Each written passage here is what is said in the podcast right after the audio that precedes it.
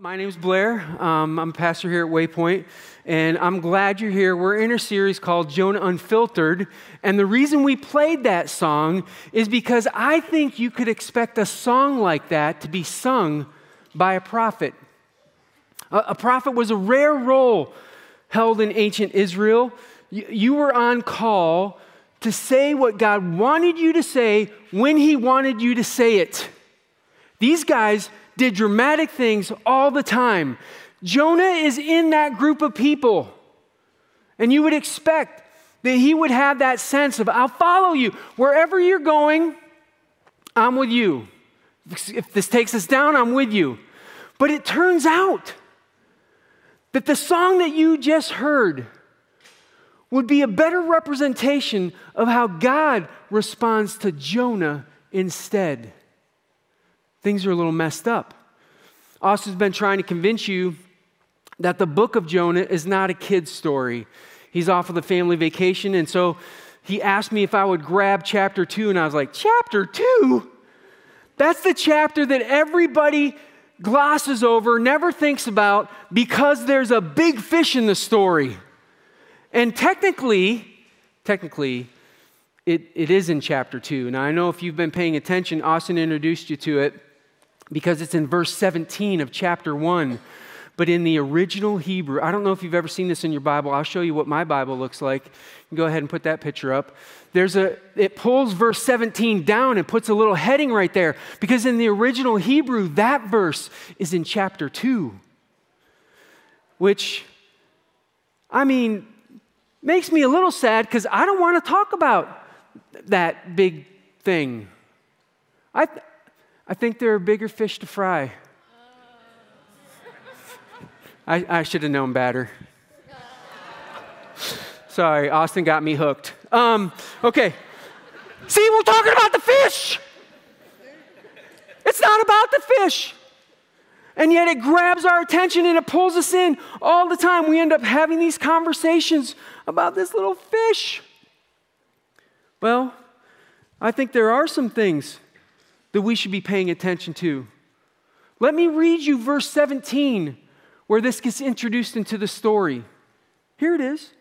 Now the Lord provided a huge fish to swallow Jonah, and Jonah was in the belly of the fish three days and three nights. I want to suggest to you, upon reading that verse, there ought to be something in us that says, wow, I cannot believe that's happening. And it's not the fish. The fish gets the story.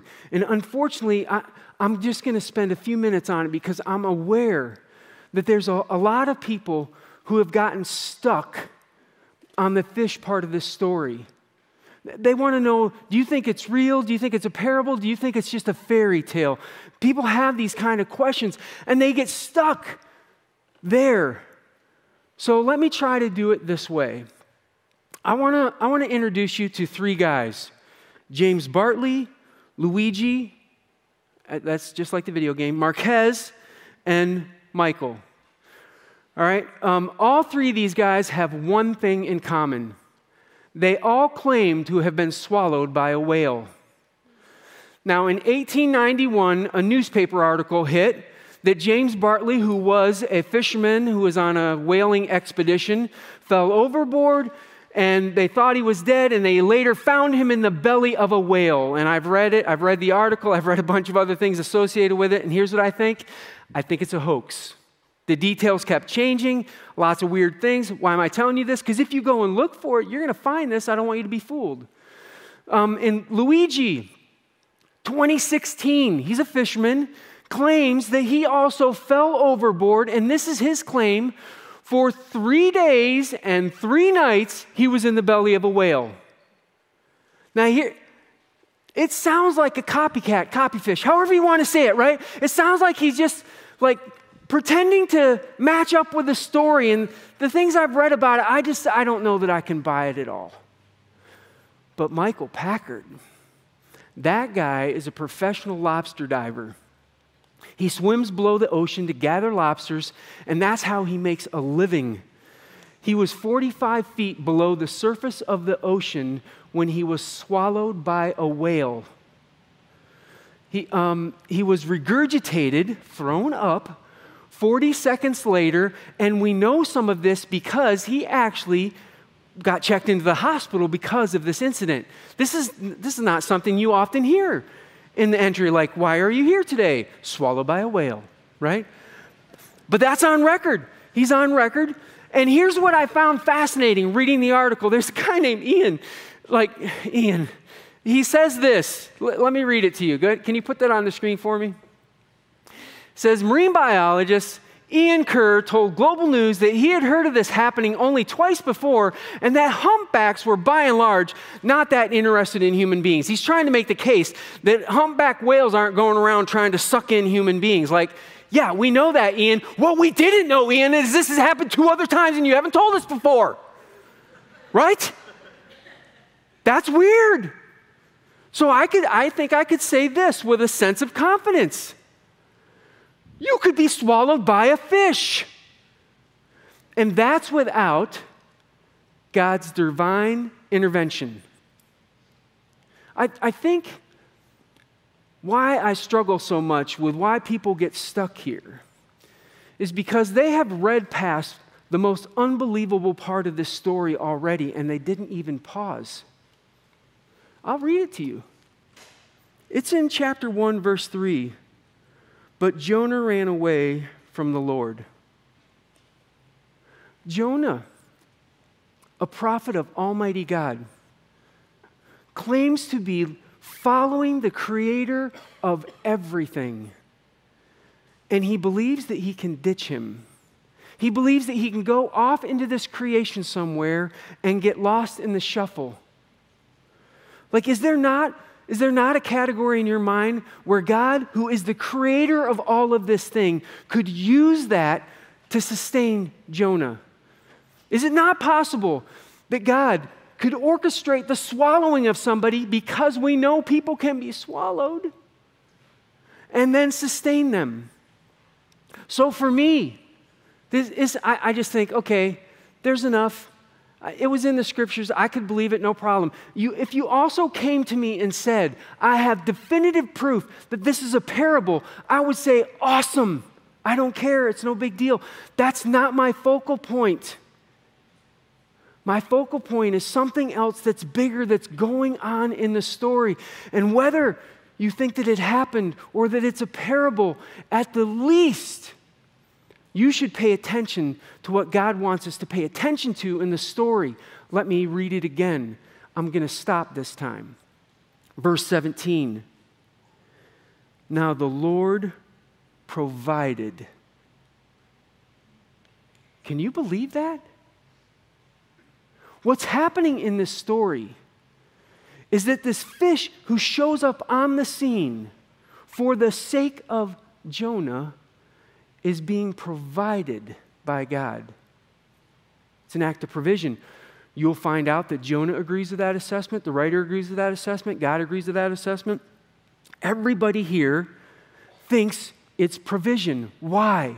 Why is it provision?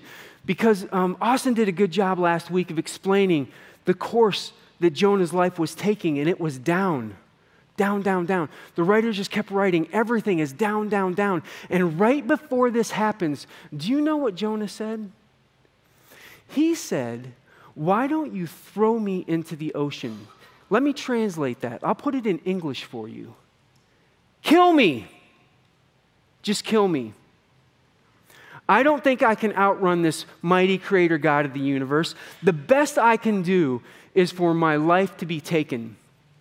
The whole Israelite culture believed the depths of the ocean was associated with death. So when he said, toss me over, he knew he was going to die. The people who threw him over knew he was going to die. The only person in the story who didn't think Jonah was going to die was God, because God was providing rescue. He was providing a means of a way out, and he was finding some way for him to not die. It's kind of not made it into many kids' books, has it?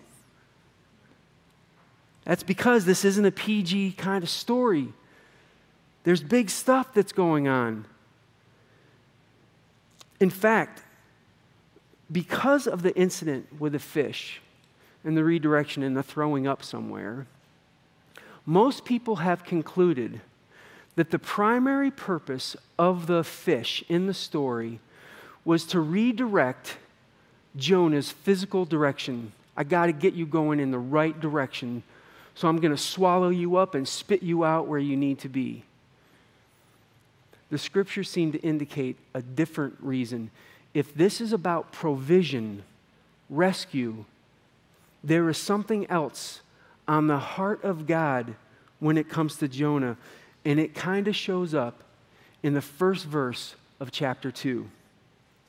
It says this, "From inside the fish, Jonah prayed for, um, prayed to his God. Jonah prayed to the Lord his God."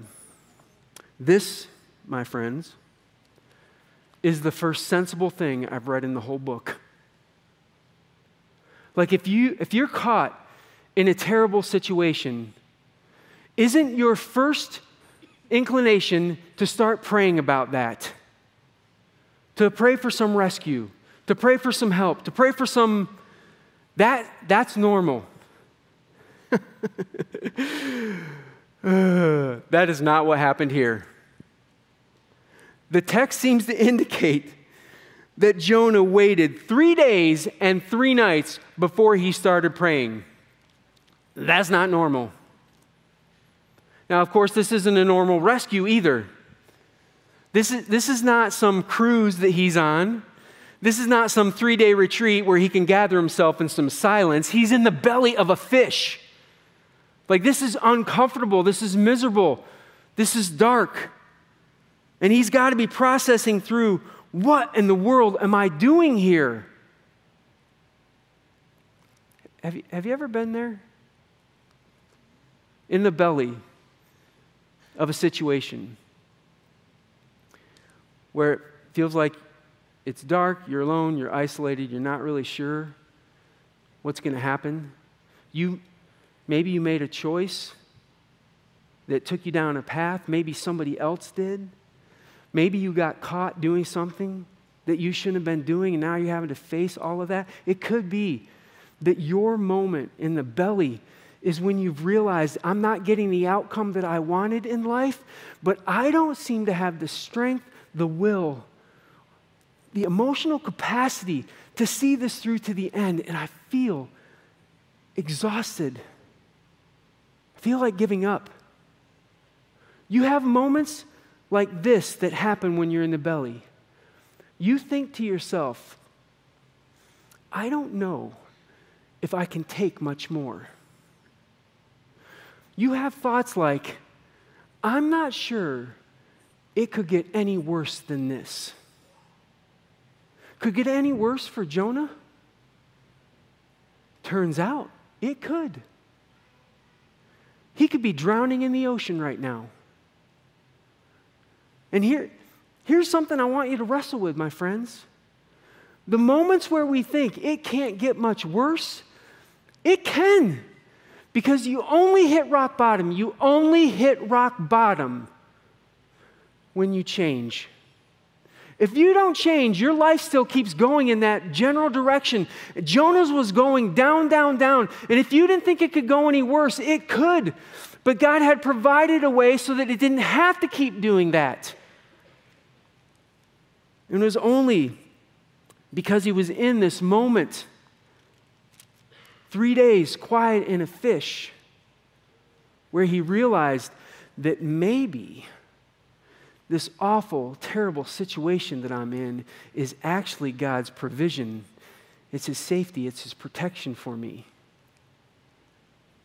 Is that how you felt when life comes and swallows you whole? When a situation of your life, maybe it has to do with a friend, maybe it has to do with a coworker, and that there's like tension every time you go to work. Maybe it has to do with a relationship that you've had, or a financial situation that just seemed to gobble you up. Something happens and your life gets consumed by the moment. And you wonder, Is this a time to pray or not? You know, oddly enough, I actually went back and I, I made that list of different things where you can find yourself in the belly of something. And I examined my own life, and what I realized was I waited to pray. I waited to pray. I waited for a lot of different reasons. I thought I could just handle this on my own. I thought maybe I was responsible for the mess. And I wonder, I wonder about Jonah.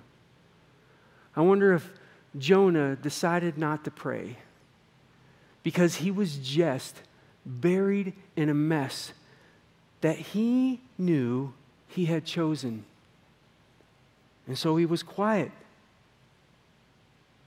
And finally, after three days, three nights, he prays. And all of chapter two is a prayer. And you know what's ironic? It is not the prayer you would expect Jonah to pray. Yeah. Here's what I, here's what I thought Jonah would do. Sorry! I'm sorry! I'm such an idiot! I don't know what I was doing! I, I don't know why I ran! I'm sorry! This is, I'm in a bad place here! Can you help me? Can you save me? Rescue me? Help me, God! Nope. None of that. Maybe you're going to find this interesting. I did. The book of Jonah is read every year by Orthodox Jews. They read it after a ten-year spiritual celebration. That last day is Yom Kippur. And on that day, the day of awe, they read the book of Jonah. Why? Because they're reading about repentance, which is odd. Because there's not once in the book of Jonah where Jonah says, I'm sorry. Never says, I'm sorry for running. Never says, I'm sorry for being a knucklehead. He not, maybe, maybe I could make the case. Deep into chapter four, there's something that happens that I would, it would take a lot for me to explain to you. I'm not going to try. I could maybe make the case that he apologized at that moment. But it is not said and it is not clear, which makes you ask the question, why in the world does the Jewish nation read that book about repentance? And it turns out there is something in this prayer with Jonah that reveals what the main ingredients of repentance is. And because of that, this becomes a book that's worth reading. So let me, let me highlight some of the things that happened, because this is an unexpected prayer. He goes in directions that you don't think he would go in. Let me, let me show you what I'm talking about. This is verse two. In my distress, I called to the Lord, and he answered me. From deep in the realm of the dead, I called for help, and you listened to my cry.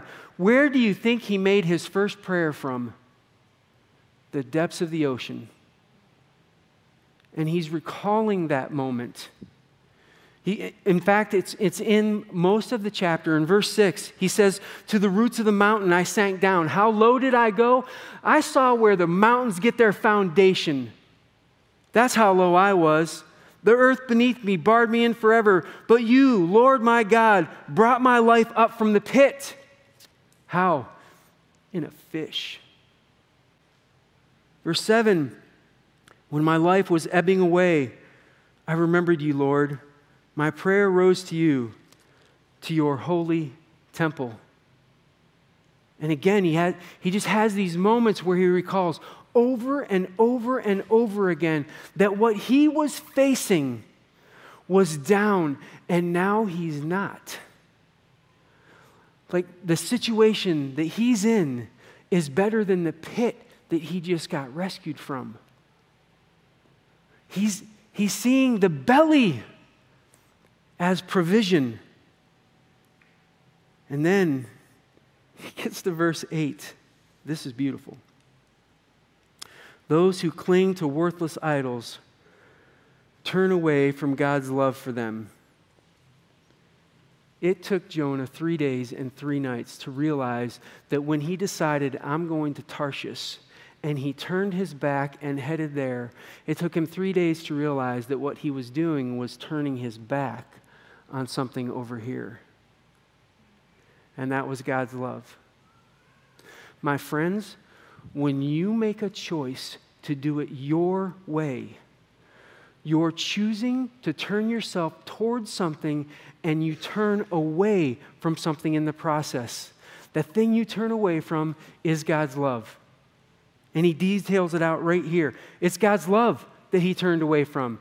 If you think God sent this fish out of anger to redirect Jonah, you're going to be disappointed, because you're not going to find God's anger in the book.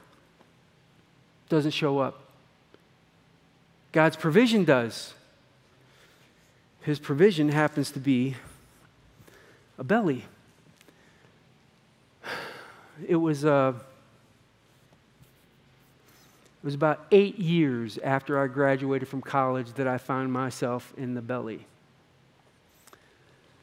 I had gone to school for the express purpose of getting an education that would allow me to be in ministry somewhere.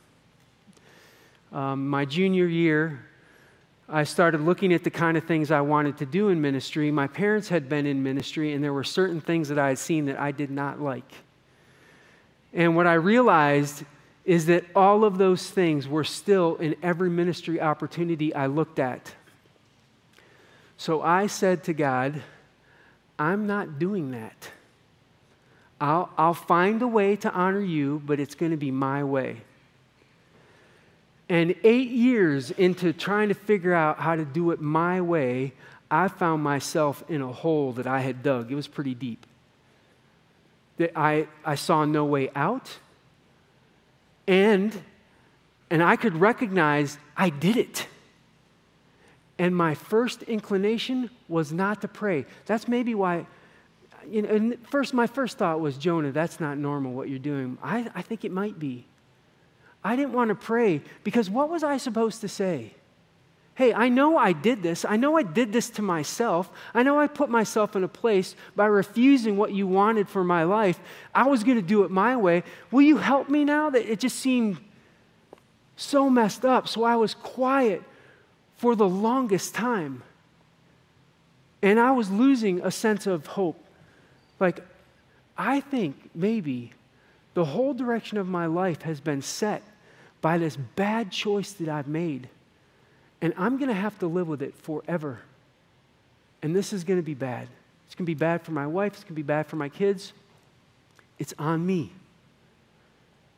And then um, something happened that happened in the story of Jonah too. In verse nine, Jonah says this, "What I have vowed, I will make good." And Jonah says, I will change. I'll do something different. After eight plus years, after some frustration of being in the pit, I finally looked at God and said, okay, I'll do it your way. I don't know what that even looks like, but I'm done. I'm done trying to figure this all out on my own. I'll do it your way. fifteen to eighteen months later, I'm working in a church. I, I, I couldn't orchestrate that. I, I had buried myself under a weight of garbage. But God could orchestrate that. And unfortunately, what I realized was that I needed that belly to get there. Like if I, I think if I wasn't in the belly, I never would have stopped. But looking back, I can tell you that four-year season in my life where I was chasing something that I thought was honorable, and it was all about me, it was all about my ego, it was all about what I wanted, got me to a place where God could finally speak into my life in a way that I would listen.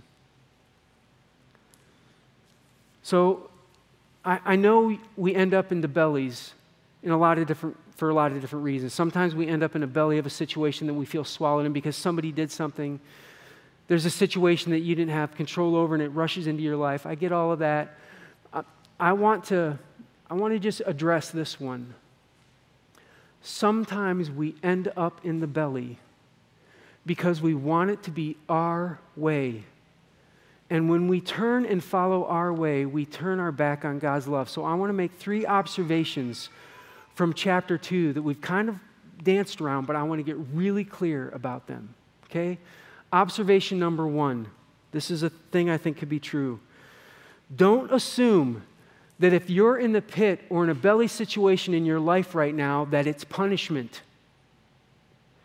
It could actually be God's provision that shows up to find a way to turn you, to rescue you, to help you, to guide you. Don't assume that he's out to punish you.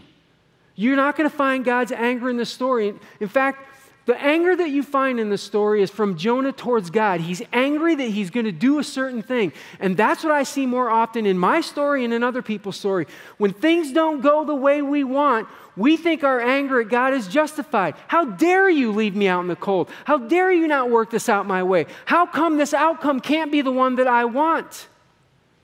And never, never do we stop to consider that maybe you're in that place so that you could actually turn towards God's love. Don't assume that it's a punishment.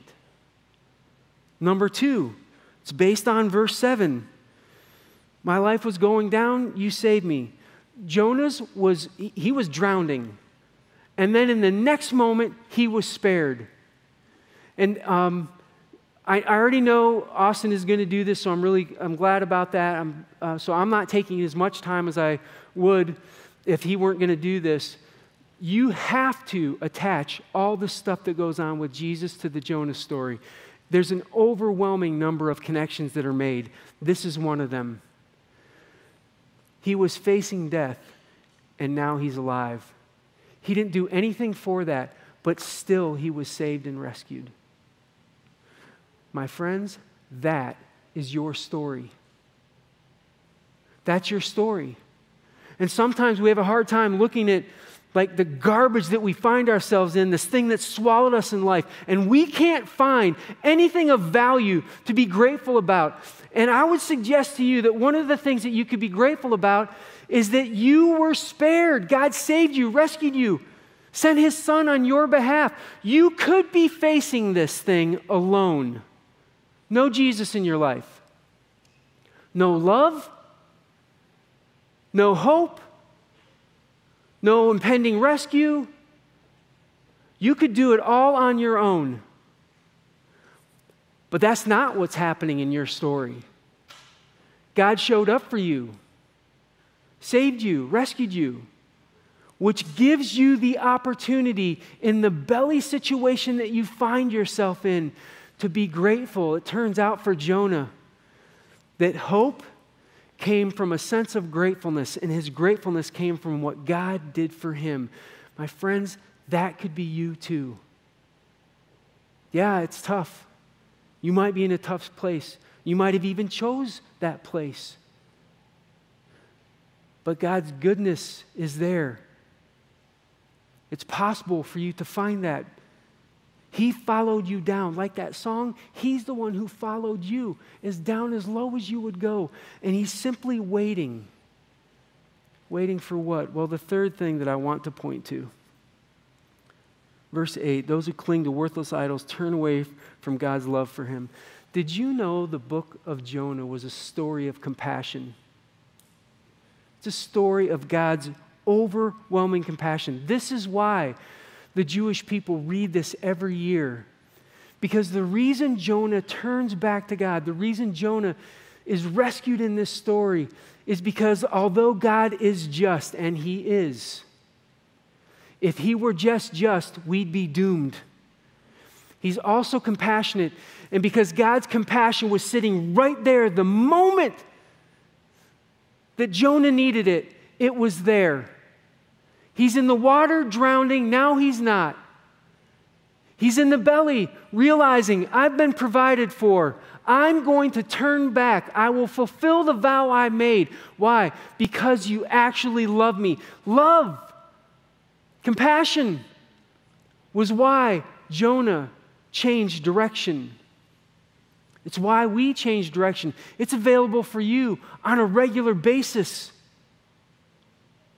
And the only thing that prevents you from experiencing it is if you just refuse to turn and accept it. I think people run from God for a lot of reasons. Uh, they want to do things their way. They're hurt by something that somebody was said. They blame God for this. The outcome that they wanted isn't exactly what they had in mind. And people run. And what they miss was that if you keep running in that direction, it will go down, down, down. And you won't hit bottom until you change. But the moment, the moment you want compassion, the moment you want like a love in your life that overwhelms you, you could have it. You could turn to God. And the question I have for you is just this simple. If the book of Jonah isn't exactly what you thought it was, do you think it's possible that that could be true of your life too? That what you thought was true about your life, being in a pit or down or out, you could get, you could be getting the wrong part of the story and you missed that a God who loves you has been providing an out for you and is just looking for you to turn back to Him. It was true of my story. I'm convinced it's true of our stories when we decide we're going to do it our way. So can I pray with you real quick? God, we want, uh, we want things in our life to go our way. And we almost equate it with, uh, you're not loving us, you don't care about us, you don't like us, if it doesn't. And yet we pursue things uh, that are not about your agenda, that are not about you in our lives. And it takes us to places that are down. But God, we stand ready, ready to remember that you are a God of compassion, that sometimes the provision you provide is not what we have in mind, but if we would open up our eyes, we would see a loving God who was protecting us. We would, we would get this sense that your compassion is there to be turned towards at any time. God, I ask that you would move around the room. I ask that your Spirit would visit hearts right now, because when we choose to go in a direction that's opposite of you, we know it, and there are people who know it right now. And so I ask that the Spirit would just step on that. Point it out, reveal it. Say, man, if you want to keep going down this path, you can, but it's only going to get worse. Or you could turn back. You could turn back. I'm a compassionate God. And you might be in the belly right now, but I just want your attention. God, I ask that we would have the courage to listen and follow, because you have followed us. You have, you're there right now, just waiting for us to respond. Give people the courage to turn back towards you. We ask in Jesus' name, amen.